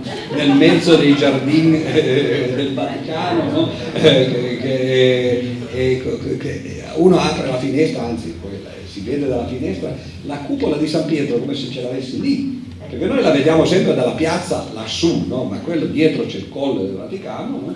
e lui eh, stava lì così, la, la, cupola è lì, enorme, così, è, è una cosa impressionante. Allora gli ho detto, sa, eh, lei lo sa che questa cupola l'ha fatta con, Michelangelo, no? eh, che non doveva fare i conti, tanto per ritornare al, al libro. No? Michelangelo era uno che, che, era proprio di quelli che disegnavano occhio. No? E infatti quando fece la, la cupola eh, della, della, Cappella Sistina soffitto, dove ci sono tutti quei begli affreschi, eccetera, eh, lui lavorò per, per, per, mesi, forse anni, eh, per la prima metà e come lavorava? Cioè, avevano fatto questa impalcatura, la cappella l'avete vista tutti, no? la cappella Sistina è altissima, eccetera, lui lavorava eh, eh dipingendo eh, eh, coricato, no? così. E quando poi tolsero le impalcature, a momenti gli tagliava la testa, perché eh, non aveva tenuto conto del fatto che si vedevano di sotto, quindi è quello che si chiama in matematica l'anamorfosi, la distorsione che tu, tu devi fare dei dipinti eh, perché tu, tu, li fai distorti in modo che li vede da un altro punto di osservazione, li vede come, come devono essere. No? E quindi eh, Michelangelo insomma, poi ha, ha, rimediato, ma se voi guardate quelle immagini che, che vi danno quando andate alla Cappella Sistina eh, o, o, o, li trovate in rete no? e fatelo, scorrete i, i, le immagini, vi accorgete che tra la prima e la seconda metà c'è un passaggio piano piano, le ultime immagini sono corrette, no? le prime sono completamente sballate, no? perché è, è così erano, poi non si poteva rifare così. No? E comunque gli ho detto, guardi che Michelangelo aveva fatto insomma sta cupola, e nel Settecento questa cupola minacciava di cadere, cioè c'erano delle crepe ormai, eh, si vedeva che, che, la stabilità non funzionava, però poi nel frattempo era arrivata la meccanica razionale del Settecento, quindi l'architetto Vanvitelli fece fare i calcoli matematici e, e, e imbragarono la cupola con dei, eh, delle, delle, imbragature di ferro, di dentro, la cupola è doppia, no? quindi di dentro gli misero queste cose no? e io gli ho detto Razzi, vedete, dice, la cupola sta in piedi per grazia dei matematici, l'hanno fatta apposta. E lui mi ha guardato e mi fa, e anche per grazia di qualcun altro, sai come dire? Eh? Non stiamo a provocare perché siete in due noi matematici, ma c'è anche così. Era uno così pronto, no? eh, divertente, eccetera. La cosa interessante è che eh, sembravamo due, due, due, marziani, senso, o un marziano un terrestre, no? nel senso che eh, lui era un uomo di cultura sterminata, una volta siamo andati nella biblioteca perché eh, la cosa paradossale poi è che eh, eh, eravamo da soli quando parlavamo, sono andato praticamente una volta all'anno no, a trovarlo per cinque anni di seguito. Eh, la prima volta gli ho detto mi può firmare il libro? Dice sì, lui mi dice c'ha una penna, no, ce l'ha lei? No, ah, che facciamo? Preghiamo, non lo so, magari Dico vediamo come se la cava, no? E se l'è cavata in modo più semplice andiamo in biblioteca, certo, ah, dico, questo sono capace anch'io, no? Tra l'altro la cosa interessante è questa che eh, era già un po' eh, diciamo instabile, perché poi ovviamente era anziano, eccetera. No? E mi ricordo che gli ho detto mi dia il braccio, no? e lui mi ha guardato per dire oh, no, subito, ma io eh, il motivo per cui l'ho fatto è perché da militare avevo fatto l'accompagnatore di cieco, no? quindi per, per, me era naturale no? dirgli si appoggi così. E in effetti ha detto ah, è, così, e siamo andati a braccetto, e infatti io dentro di me eh, guardavo dal di fuori diciamo, questa situazione no? dell'ateo col Papa a braccetto che vanno nel, eh, nel, nella biblioteca e aveva questa biblioteca sterminata no? Però tutte le, quelle cose sue a proposito no, di separazione di culture. Cioè lui leggeva tutte queste robe, anche sul tavolo per esempio. Sul tavolo c'era soltanto l'osservatore romano, non c'è il crocifisso, la Bibbia, il catechismo, eccetera. Dico, ma la tavola dei logaritmi, no? Cioè per dire, no, cose di questo genere, no? È interessante, no? E allora eh, c'è anche la curiosità di vedere come, come, com'è una persona completamente diversa da te. Poi mi ha raccontato un sacco di aneddoti, io poi mi divertivo perché eh, essendo quando ero bambino no, che facevo chierichetto, io tra l'altro volevo fare io il Papa, gliel'ho detto, no? eh, infatti credo che il motivo, il motivo per cui ho, eh, credo che l'attenzione sia stata attratta appunto eh, è perché negli del caro Papa ti scrivo avevo raccontato, dico io da bambino eh, e mi ricordo che, che, a un certo punto guardavo la televisione, io sono nato nel 50, no? quindi eh, era la prima televisione che c'era in Italia, gli spettacoli in bianco e nero, così. Due, due spettacoli mi ricordo che c'erano da bambino, erano Mike Buongiorno, il giovedì sera si veniva a vedere tutti, a me non lo facevano vedere, ma guardava da dietro la serratura, no? Ma mai buongiorno non mi attiravano a leggere queste cose, poi non capiva nemmeno cosa leggeva, no? vi ricordate quella volta lì, no? cosa disse Paolo V, eh, quella volta famosa di Paolo V, ma no, era Paolo VI, a proposito di religione, e la domenica invece c'era Pio XII, che è una cosa straordinaria perché quello era un papa principesco, c'era appunto triregno, quello altro che no, la, la stella pitagorica, il triregno, i guanti bianchi, le, gli anelli, lo portavano sulla sedia gestatoria, tutti quei flabelli, la gente si inginocchiava, dico io papà quello quello voglio fare. E mio padre dice ma no, dice non si può fare il papa, dice bisogna essere un cardinale, dice sì ma come si fa a fare il cardinale? Ma no, bisogna essere un vescovo, finché uno scese, no, bisogna essere prete. Allora vabbè, cominciamo così. E io così ho cominciato, sono andato in quinta elementare, in seminario, poi ho capito che la via era lunga, tanto per cominciare, e poi non solo, eh, ma questo adesso qui stiamo divagando, quindi a un certo punto tappatevi la bocca perché altrimenti andiamo anche fino a domani. Ma mi ricordo che eh, tanti anni dopo, quasi 50 anni dopo, eh, io avevo fatto il festival di matematica, non so se qualcuno era venuto a Roma, eh, era un grande festival in cui venivano vari premi Nobel, eccetera. Quindi l'ultimo anno abbiamo fatto, eh, abbiamo fatto una preview eh, a New York addirittura. Siamo andati eh, al, all'Istituto Italiano di Cultura, no? o meglio l'Institute Academy for the Advanced Science, così si chiamano, della Columbia University. È venuto John Nash, per esempio, c'erano altri premi Nobel, Glasgow, eccetera. No? E, eh, e mi, mi telefonano dal, appunto dal consolato mi dicono guarda che viene l'ambasciatore alle Nazioni Unite, il nunzio apostolico alle Nazioni Unite. Ho detto va bene, se gli interessa. Dice che ti conosce meglio, ho detto no, questa era prima di tutte queste cose. Dice sì, sì, si ricorda di te. Dice. E lui viene, no? era uno, si, chiamava, si chiama Celestino Migliore, se volete scrivergli la sua mail è the best. Cioè, quindi anche loro non hanno un, uh, una certa at, sì, non dico at a cosa, ma comunque the best, una così. E mi dice, ah, ma quanto tempo? Io, ma assolutamente, poi sai come si fa dopo 50 anni, no? E mi dice, vieni a trovarmi domani in nunziatura, no? E io, cioè, sono curioso, lo vado. E mi dice, toglimi una, una, curiosità, ma è vero cosa si diceva in seminario, no? Perché io ho 12 anni, no? E dice, eh, quello che si diceva quando te ne sei andato dal seminario, che eh, il motivo era perché avevi fatto il calcolo delle probabilità che dopo il Concilio Vaticano II un italiano potesse diventare Papa no? e non valeva la pena giocare. Il calcolo era giusto, no? però se lo sono fatti loro, no? non io naturalmente. E l'idea era quella, che eh, loro, io dopo sono diventato un matematico loro si sono, sai come si fa la ricostruzione delle memorie, quello succede spesso eh, in questi casi, anche di violenza tra l'altro. Il MeToo adesso si è scoperto per esempio che molti casi di memorie di, di, di violenze sono casi impiantati cioè eh, tu, tu, vai da questi psicanalisti, no, diciamolo così, no? eh, quelli che, no, i miti greci, e, e, alla fine ti, ti, sembra di ricordare che è successa questa cosa, che te lo dicono talmente tante volte che, che, ci credi persino tu, però non è che te lo ricordi. Quelli sono stati casi, per esempio, eh, negli anni 90 c'era un caso, casi analoghi in America, era, eh, erano i casi in cui i, i figli accusavano i genitori di violenza sessuale non erano in questo caso i datori di lavoro, eccetera, ma poi si è scoperto che invece erano casi quasi sempre generati semplicemente dalla pressione psicologica, dice ricordo, ti ricordo di questo fatto, ah sì, sì, mi ha fatto questo, no? e, e, in effetti poi ci sono stati controprocessi, no? comunque questo era una cosa meno tragica no? eh, di, di, diventare fatto. E allora alla fine eh, ci siamo incontrati tante volte, ci siamo scambiati lettere, eh, io poi sono un po' logoroico, la cosa non sembrerebbe, ma... Però così è, non mi dicono quelli che mi conoscono molto bene, no? quindi io gli scrivevo queste lunghissime lettere no? e lui mi rispondeva spesso, no?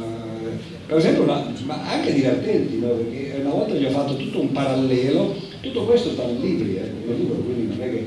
Eh, gli ho fatto un parallelo fra le varie eh, denominazioni cristiane, eh, il, adesso non mi ricordo nemmeno più quali fossero i loro nomi, e le questioni di genere. No? Perché sai che ci sono queste idee no? che Gesù è, è, non solo vero Dio, vero uomo, ma ha una doppia natura no? divina, umana, una doppia volontà, eccetera.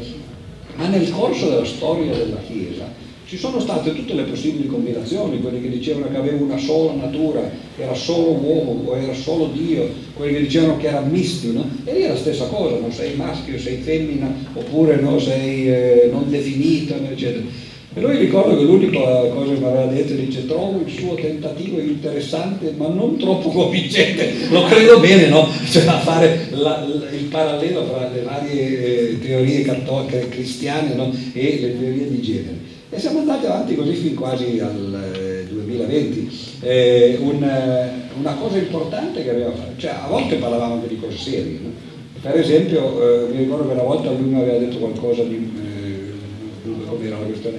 Ah no, io gli avevo detto che eh, mia madre aveva più o meno gli stessi problemi, non riusciva a camminare, lui era ormai sulla sedia a rotelle alla fine, no? e, e, lui è sempre stato cieco da un occhio per esempio, anche se nessuno se ne è mai accorto, cioè aveva una macula, no? L'occhio sinistro era cieco, da vicino si vedeva perché eh, si vedeva che non, che non guardava, no? e eh, mia madre uguale, no? e così allora c'erano questi paralleli e lui mi ha chiesto di mio padre, volevo trovare mio padre morto, ma sa come sono i problemi tra i figli, ma così, no? e soprattutto gli ho detto io ho sofferto molto quando è morto mio padre, e gli ho detto un giorno se vuole le racconto come un ateo eh, si, si rapporta alla morte, no? E lui mi ha detto, ah questo mi interessa molto, e in una lettera me l'ha ricordato, dice, mi ha promesso che non eccetera.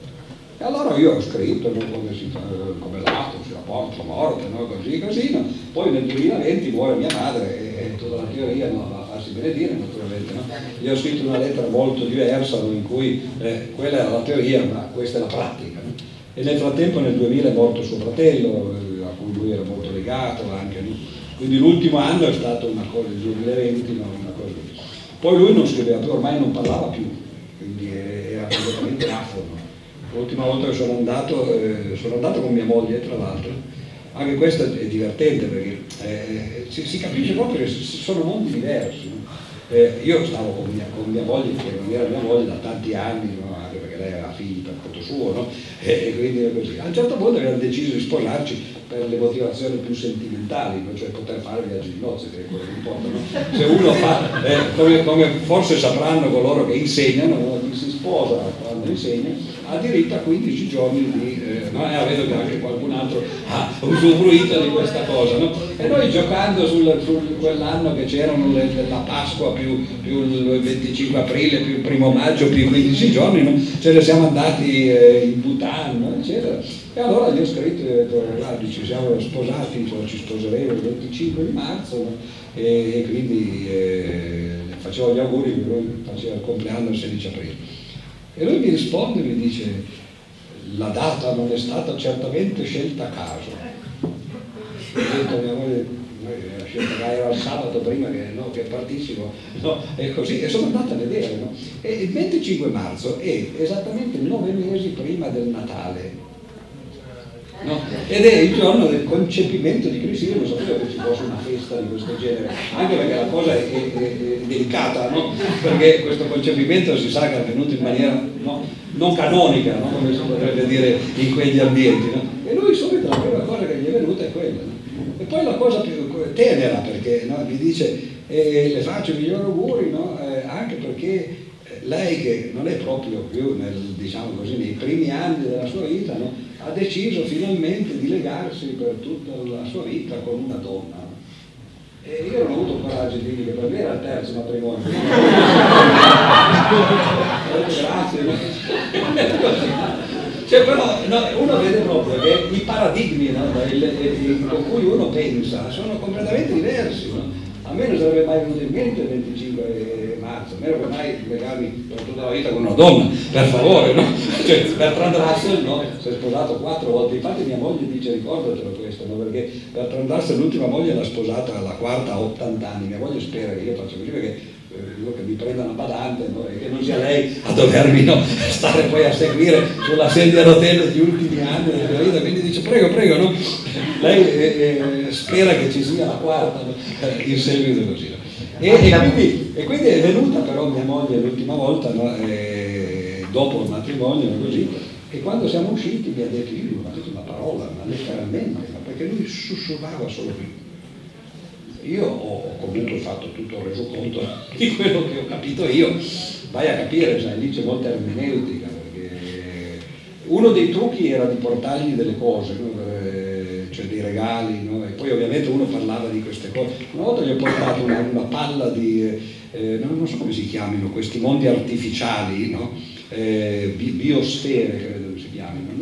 Sono delle, delle, delle, palle di vetro dentro, le quali, quali c'è dell'acqua e dentro ci sono delle specie di piccoli gamberetti con delle alghe del, ed è un, un, ecosistema autonomo, sono sigillate, cioè si, eh, basta la luce e, fotosintesi no? che fa funzionare le alghe, poi, eh, eccetera, eccetera. E gli ho spiegato questo, lui si è illuminato, dice esseri che vivono di sola luce, no? Eh, certo, perché quella è una bella immagine metaforica, no? Quindi è tutta una cosa basata praticamente su un qui pro quo, no? cioè uno dice una cosa ma l'altro intende un'altra no? e, e, così via, no? un gran fraintendimento diciamo. E alla fine però l'ultimo anno appunto lui non parlava più perché ormai appunto dopo il Covid non, eh, non, non riceveva nemmeno più se non quelli di loro. No? E, eh, io ho detto, boh, ormai è inutile scrivergli anche perché tanto poi no, eh, non, non parla, non, non scrive, non legge. Allora gli ho detto, guardi, eh, mettendo insieme la nostra corrispondenza, no, eh, io ce l'avevo già la mia sul computer, no? la sua l'ho messa sul computer, gli ho detto è venuto fuori un libro, no? eh, quasi miracolosamente gli ho detto, no? e eh, ho detto guardi ce n'è una copia sola, eh, gliela mando, però se lei ne vuole fare altre, facciamo altre. L'ho buttata così per non chiedergli, no, vuole, vuole pubblicare. E, e lì mi ha proprio spiazzato perché mi ha risposto all'ultima lettera che c'è nel libro eh, dicendo eh, io non ho più la forza di leggerle, di correggerle, però ho un amico che potrebbe leggere e non solo, potrebbe anche chiedergli di fare la prestazione. Il cardinale Ravasi. Io ho detto poi, ma questo, eh, non, ho detto che cos'è? È un modo elegante di dirmi che non lo facciamo? Oppure c'è qualcosa sotto? E allora ho mandato eh, la lettera a Ravasi, gli ho detto guardi eminenza, mi spiace così, e lì ho visto vuol dire essere papi, perché chiediamo al cardinale Ravasi, certo, perché è chiaro, no? voglio dire, in casi è molto interessante. E il Cardinale Ravasi ha fatto una bellissima prefazione di cui non credo che creda una parola, perlomeno per la parte, per la parte che riguarda me, no? Comunque, no? E poi la cosa più divertente è stato poi il finale che poco, poco, poche settimane prima, grazie a Maurizio, abbiamo fatto una presentazione alla LUMSA, che anche questa è una cosa che non ho mai sentito. LUMSA è un'università, questo è un acronimo che si chiama, eh, eh, Santa Maria Ausiliatrice, qualcosa del genere, no? Ti puoi immaginare che tipo di università no? E siamo andati, no? E c'erano tutti questi preti, che per, c'era padre Georg, il, il, eh, Monsignor Lombardi, che era stato il portavoce di Ratzinger, di Francesco, che è un matematico, proprio lui, che ha studiato con, a Torino, logica matematica, tra l'altro, no? C'era San Giuliano, all'epoca il direttore del TG2, diceva, e Ratzinger ha mandato padre Georg dicendo, ancora facendo spiritosaggi, dicendo di, e, e dice che quando ho visto la lista degli invitati mi sono chiesto ma cosa ho fatto io per meritarmi questa lista che non si capisce cosa vuol dire però, eh? cioè, no, per quale motivo no, eh, mi infliggete questa cosa oppure no, sono grato di questo, è tutto un... Non so se sapete tra l'altro, ci sono questi eh, eh paranoici eh, uno che si chiama Cionci, non so se andate a vedere in rete, no? eh, che crede che Ratzinger parli un codice, attraverso un codice, che lui ha chiamato Codice Ratzinger, ha scritto un libro eh, che, sta avendo un grande successo tra i paranoici di tutto il mondo, eh, eh, in cui qualunque cosa Ratzinger dice, eh, lui la interpreta al contrario, no? perché si può interpretare così arrampicando sui vetri no? e così via sì, sugli specchi. E, e, quindi alla fine il libro è uscito no? e, lui è morto, non dico felice e contento dopo, no? ma comunque ormai era veramente anziano, no? poi l'avete visto tra l'altro nelle foto, già quando è andato dal fratello, erano già due o tre anni, due anni fa, ma ultimamente eh beh, era, d'altra parte anche i papi sono uomini, come, eh, come ovvio, e, quindi, e questa è la cosa divertente divertente no, no, no, non ovviamente nel momento tragico, ma del fatto che questi uomini acquistano questa aura semplicemente perché si vestono di bianco. No? Feynman lo diceva no? eh, in queste sue meravigliose interviste che si chiamano Il piacere di scoprire le cose, eh, le trovate in rete, sono bellissime. Lui diceva il Papa, in fondo, mio, padre mi ha insegnato, dice il Papa semplicemente perché si veste di bianco, poi alla fine però è uguale a noi. No? Cioè, e infatti quando poi sei così cioè è una persona qualunque, una persona di cultura eh, che, che, che ha, ha, una cultura completamente, anzitutto di un altro secolo e poi soprattutto di un altro eh, paradigma completo. No? E, ed è interessantissimo, a me, piace, a me piace molto, io ho fatto una volta un libro di, eh, di interviste, a, a, l'ho intitolato Interviste con incontri con menti straordinarie. Questi premi Nobel di, di fisica, di chimica, eccetera, che ti fa, sai, ti apri le finestre no, su, sulle menti in quel caso lì, no? le menti geniali no? John Neff per esempio, appunto, che era uno che, che, conoscevo bene, che abbiamo portato tutte le volte al festival di matematica. Lui era veramente matto, proprio conclamato, cioè è stato in manicomio, eh, era, era schizofrenico, no, no, però era interessantissimo perché ti apri a, a mondi che non sono i tuoi, ma in fondo è quello che interessa cioè è inutile eh, suonarsela e cantarsela, no? Siamo capaci tutti, è come guardarsi allo specchio. Invece il bello è guardare qualcuno che è diverso e soprattutto se c'è un minimo insegnamento che si può trarre da questo è che anche essendo agli antipodi, no? eh, in fondo si può andare d'accordo. No? Prima di tutto uno evita di toccare troppe volte certi tasti. No? È inutile che continuiamo a dire, io ho provato agli inizi a dire che Gesù non è esistito, che il miracolo era Gesù, eccetera. No? però poi si capiva che su quel discorso lì non vai da nessuna parte. E invece poi ci sono tante altre cose di cui si può parlare, no? Questo è il piccolo insegnamento che si può trarre da queste cose.